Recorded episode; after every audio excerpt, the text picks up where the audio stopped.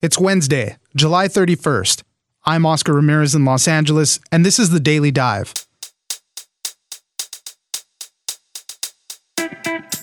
The first night of the second round of Democratic debates focused highly on the divide between moderates and progressives. Are candidates like Bernie Sanders and Elizabeth Warren too far to the left and promising too much to win against Donald Trump? The conversation spread into many of the top issues for Democrats healthcare, immigration, and the economy. Julia Manchester, campaign reporter at The Hill, joins us to discuss night one. Next, one of the country's biggest credit card issuers, Capital One, has been hit by a data breach which has compromised the personal information of over 100 million people. The thing that makes this breach different than others is that it was the work of one hacker named Paige Thompson, rather than an outside group with nation state connections. Kate Fazzini, cybersecurity reporter at CNBC, joins us for how all this information was stolen. Finally, 3M has invented a new way to ship products that could do away with having to use cardboard boxes and tape on small deliveries. Katharine Schwab, reporter at Fast Company, joins us for this new product that could help small businesses. It's news without the noise. Let's dive in. You know, I don't understand why anybody goes to all the trouble of running for president of the United States just to talk about what we really can't do and shouldn't fight for. Joining us now is Julia Manchester, campaign reporter at The Hill. Thanks for joining us, Julia. Thank you for having me. It was an interesting debate, night one all over again. This is the second round. There was a lot riding on this night. A lot of people were hoping for a breakout moment. I didn't really think anybody had a breakout moment. It kind of turned into the Bernie Sanders, Elizabeth Warren show. But I think the top people ended up being Bernie Sanders, Elizabeth Warren, Pete Buttigieg held his own again. And then John Delaney, he got a lot of time talking. It was kind of a hit or miss, but I think it elevated his profile a little bit. Like I said, he, he was involved in a lot of the conversation. They were using him as a foil to ask questions about Bernie or Elizabeth a lot of time. Anybody that you think had a breakout moment in this, Julia? Know, I don't know if anyone had a breakout moment per se, but I think it was very much, uh, I guess, a really revealing, a very telling night about the deep ideological divide within the Democratic Party right now. So you had Sanders and Warren. And I think for a while there was kind of this, I guess, hunger or wanting in the media for Warren and Sanders to really right. go after each other to see if they're going to hit each other tonight. And they didn't. They actually seemed to join forces. You know, right after John Delaney in his opening statement just came out swinging against the two of them. And I believe he actually mentioned them both by name in his opening statement. So he very much, John Delaney, who has been struggling in the polls and in fundraising, I mean, his um, members of his campaign has have reportedly told him to drop out of the race. He is someone who's very much struggling. So he very much came out in the open going after the progressive wing of the party. And I think you saw Warren and Sanders very much hold their own and in a way kind of flip Delaney's attacks on them in their favor. I mean, I think Warren had one of the best moments of the night when she said quote i don't understand why anybody goes to all the trouble of running for president of the united states just to talk about what we really can't do and what we shouldn't fight for. And i think that was aimed directly at delaney who originally called um, progressive policies fairy tale policies. So very good on that one. We also saw tim ryan another i wouldn't say he's completely centrist if you will but he kind of falls into that block. He's not really in the same group as sanders or warren he went after um, Bernie Sanders on a number of issues, including Medicare for all, and he essentially questioned whether Sanders' Medicare for All platform was comprehensive enough. And Sanders hit back and said, I wrote the damn bill, right. um, to quote him exactly. So, a lot of, you know, I would say Warren and Sanders had a lot of good zingers because of the attacks of coming from centrists on them. Obviously, you know, I got to mention this Oscar. Marianne Williamson with really the social media take of the psychic night, um, you know, going after President Trump's dark psychic force or what's coming out of his administration. I right. think um, Google searches in that uh, term spiked. So that was really fun to watch. I, I totally agree with all of that. She w- did have that funny moment there. I think uh, one of the interesting line of questioning was Is Sanders too extreme to beat Trump? And that kind of led itself into discussions about healthcare and immigration. And it really was this thing where it was pitting the progressives on one side and the more moderates on the other side. I mean, how do you attract independents and people in the middle? If Warren and Sanders are too far to the left, it's not going to happen. And, and that's where guys like Delaney and Bullock stepped up and said, you know, this is not going to win us the election. Yeah, exactly. And I think we all expected that line of attack from candidates like Delaney or Bullock. You know, I thought Pete Buttigieg really held his own, and he also falls into that more moderate centrist category. But him and Beto O'Rourke, they very much did not jump into the fray at all. In fact, there were actually some points where I was like, wait, where's Pete Buttigieg? And right two of them were kind of sitting back and watching that happen. And I don't think that was just, you know, a coincidence. I think they definitely were um, there was definitely a calculated move behind that, kind of a way to stay out of the fray. One thing that's also come into mind is, you know, a lot of these candidates, you know, they're going after Bernie and Warren on stage right now, and they're centrist, but they're not the standard bearer for the centrist candidate. Joe Biden is the standard bearer for the centrist candidate one of the top issues for Democrats continues to be health care. And that was really a pretty intense discussion between everybody. There's this whole Medicare for all thing, a smaller scale public option. There's a bunch of variations in between. And I really think that was one of the issues where everybody is all over the board and not in agreement on how to handle this yeah, everyone is all over the board on the issue. And going back to the Obama administration, I think you saw, you know, a lot of candidates tonight trying to, re- especially those centrist candidates, trying to reckon with the fact that okay, Medicare for all or, you know, more expanded Medicare coverage may be popular within the party, but so is Obamacare. And I think, you know, a lot of them, including Beto O'Rourke, were kind of using Obamacare to essentially, you know, go after Medicare for all, saying people want to be able to keep their own plan um, or keep their own Medicare, but we need to expand on it. And you saw that Beto really talked about that with his Medicare for America plan. And we also saw Tim Ryan and Bernie Sanders go head to head on that. But yeah, I th- think healthcare going forward, it's going to be interesting to see how this really un- unfolds over the debates because I think, you know, this really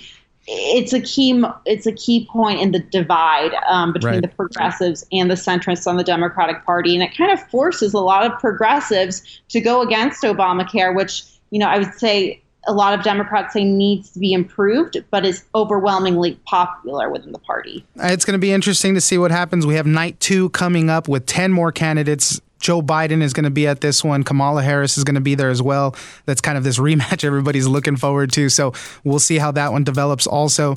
Julia Manchester, campaign reporter at The Hill, thank you very much for joining us. Thank you.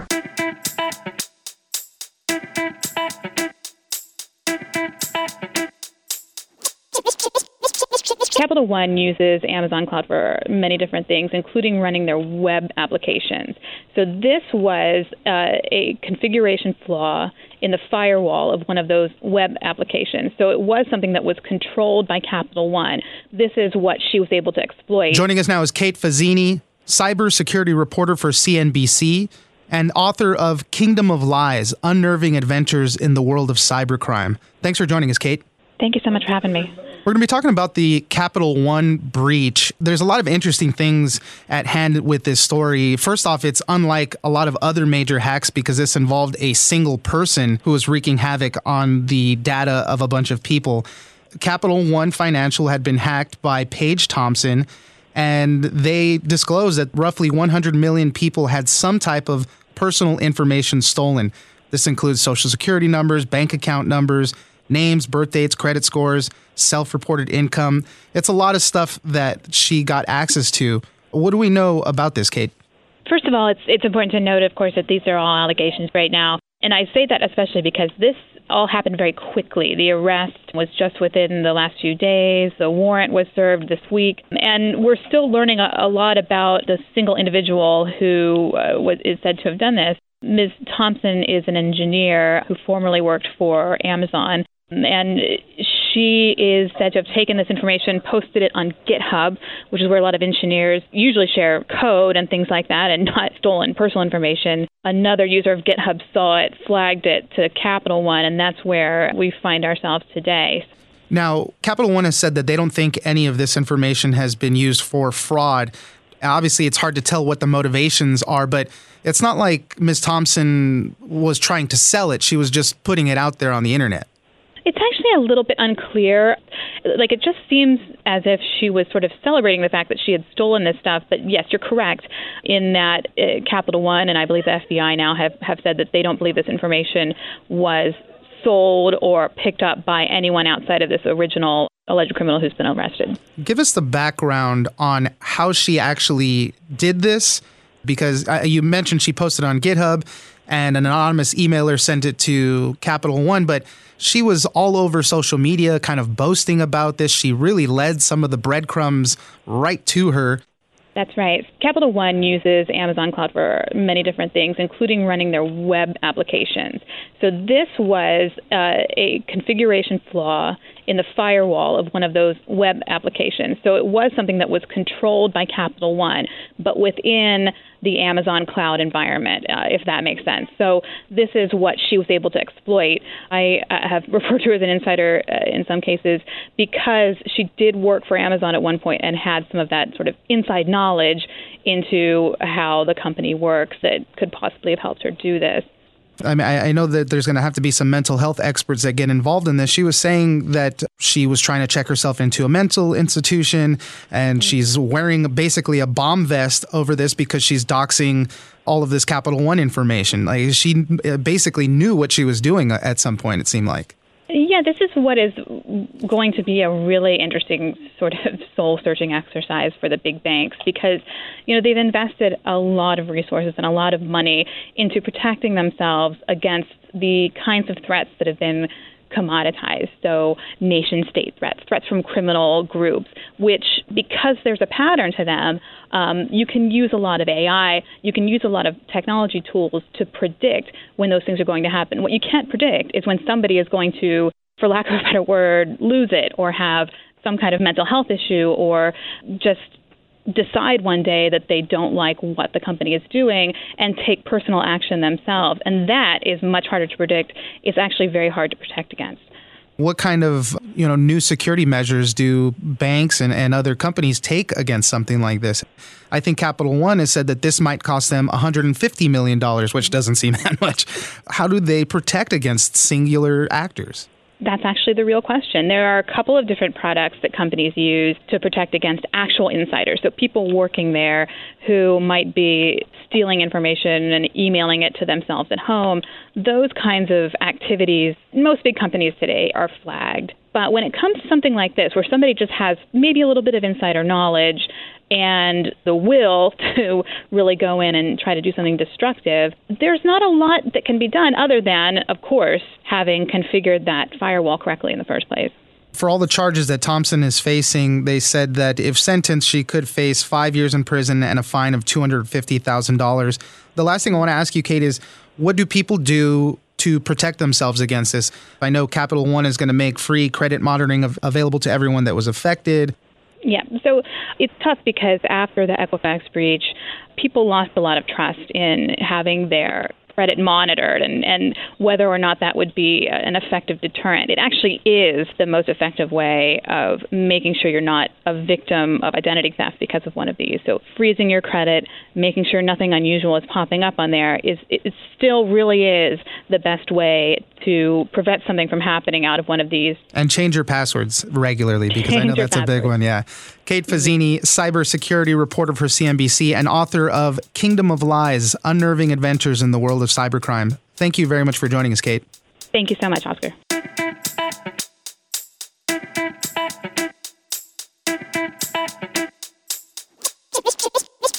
You just feel it up, you just press down using pressure, and the material, the layer inside, sticks to itself and not your objects. And it creates this pretty strong seal. And so it's pretty cool because you can customize it to any size. Joining us now is Katharine Schwab, design and tech reporter at Fast Company. Thanks for joining us, Katharine. Hey, thanks for having me. I order a lot of things online, mostly from Amazon, and everybody knows how your packages come. They're always in a bunch of boxes. It could be like a small little thing in a huge box with those plastic air filled things, you know, to try to take up the space so things don't get damaged. And it ends up being a lot of trash that you throw away. And one company, 3M, who's, you know, they make post it notes and other products, they've developed a new type of packaging that could maybe help eliminate using boxes altogether. Tell us a little bit about that. Yeah, absolutely. I mean, I have the same frustration just last week. My husband ordered a pair of cufflinks and it came in a box that I could barely carry. It was so big, it was ridiculous.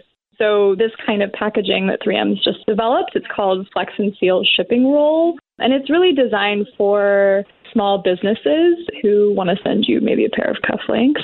The way it works is it's these three layers of plastic that are all kind of bound together, and it comes in this big roll. You open it up, and you kind of fold it over whatever you want to send someone, like a calzone, and you you just seal it up. You just press down using pressure, and the material, the layer inside, sticks to itself and not your objects, and it creates this pretty strong seal. And so it's pretty cool because you can customize it to any size.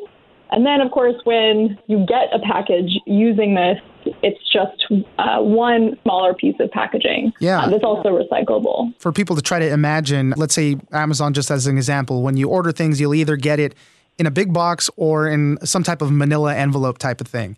And it kind of resembles that, maybe in the size and with like the bubble wrap uh, interior that Yeah. it has. But the cool thing about this, as you said, I mean, you can really cut this to size since it comes on a roll, and you really only need enough to seal around the product. And and as you mentioned, this gray uh, inside only sticks to itself and not the product. The cool thing about this is is that all it takes is 30 seconds before the seal becomes almost permanent. A- And that's kind of uh just an interesting feature uh, that, that obviously has to go into the technology of what this packaging is. Yeah, when I talked to 3M, I asked them how they've developed this adhesive that only sticks to itself, and they were very secretive about it. They wouldn't tell me. Um, Of course. but yeah, it's very much like those manila envelopes, but the fact that you can kind of size it down is really impressive. And and one of the things that I was really interested in in terms of this story was the fact that you know if you think about all of the boxes that fit into the back of a delivery truck, um, it's not just about sheer waste in terms of when you're you're opening up that box and having to throw it away after or recycle it. It's also the n- number of packages that will fit in the back of a delivery truck. So if you have small items, they don't need to take up that much space, and that could make shipping a lot more efficient. This is obviously a new product. It would take a little while before it could reach big players like Amazon and, and Walmart and Target, even. But this could be huge for small businesses and even just individuals that regularly sell things on Etsy or eBay, things like that. I think 3M said that 60% of all items that are bought online or shipped are objects under three pounds, which is what this fits with. So small brands and small businesses, this could be really helpful to them in that way to eliminate, uh, you know, all the manual labor and the other costs associated with boxes. When I chatted with 3M, one of the things that they told me was that that's where they really started with this. They were looking for ways to improve the shipping process for small businesses. And they said that one of the interesting th- things is that when they asked small merchants who sell on platforms like Etsy what their problems were with shipping, people didn't really say anything because they were so used to the way shipping is now and didn't even think it could get better. And so it was only by watching and observing uh, these merchants did the 3M team realize, oh, this is a 10 plus step process for some people. This we have to be able to do better than this. Yeah, and that's what makes this product so interesting. It really is sounds so simplistic. I mean, it's just a new little fold over package. It adheres to itself, no tape necessary. Super simple, but for these small businesses, if it's a 10 step process that they have to reduce into like three steps or so, that's a lot of help right there. These things are recyclable, but there is a catch with that, right? Right now, it's recyclable, but similar to how you would recycle plastic bags, which is not something you can just throw in your recycling bin. So you would have to take this to a store um, that accepts plastic bags and, re- and actively recycles them. And, you know, I, I don't know about you, but that's something that might be a little bit too far out of most consumers' way. Yeah. Katharine Schwab, design and tech reporter for Fast Company. Thank you very much for joining us. Thanks so much for having me.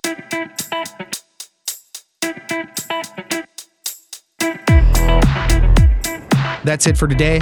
Join us on social media at Daily Dive Pod on Twitter and Daily Dive Podcast on Facebook. Leave us a comment, give us a rating, and tell us the stories that you're interested in. Follow us on iHeartRadio or subscribe wherever you get your podcasts. This episode of The Daily Dive was produced by Brooke Peterson and engineered by Tony Sorrentino. I'm Oscar Ramirez, and this was your Daily Dive.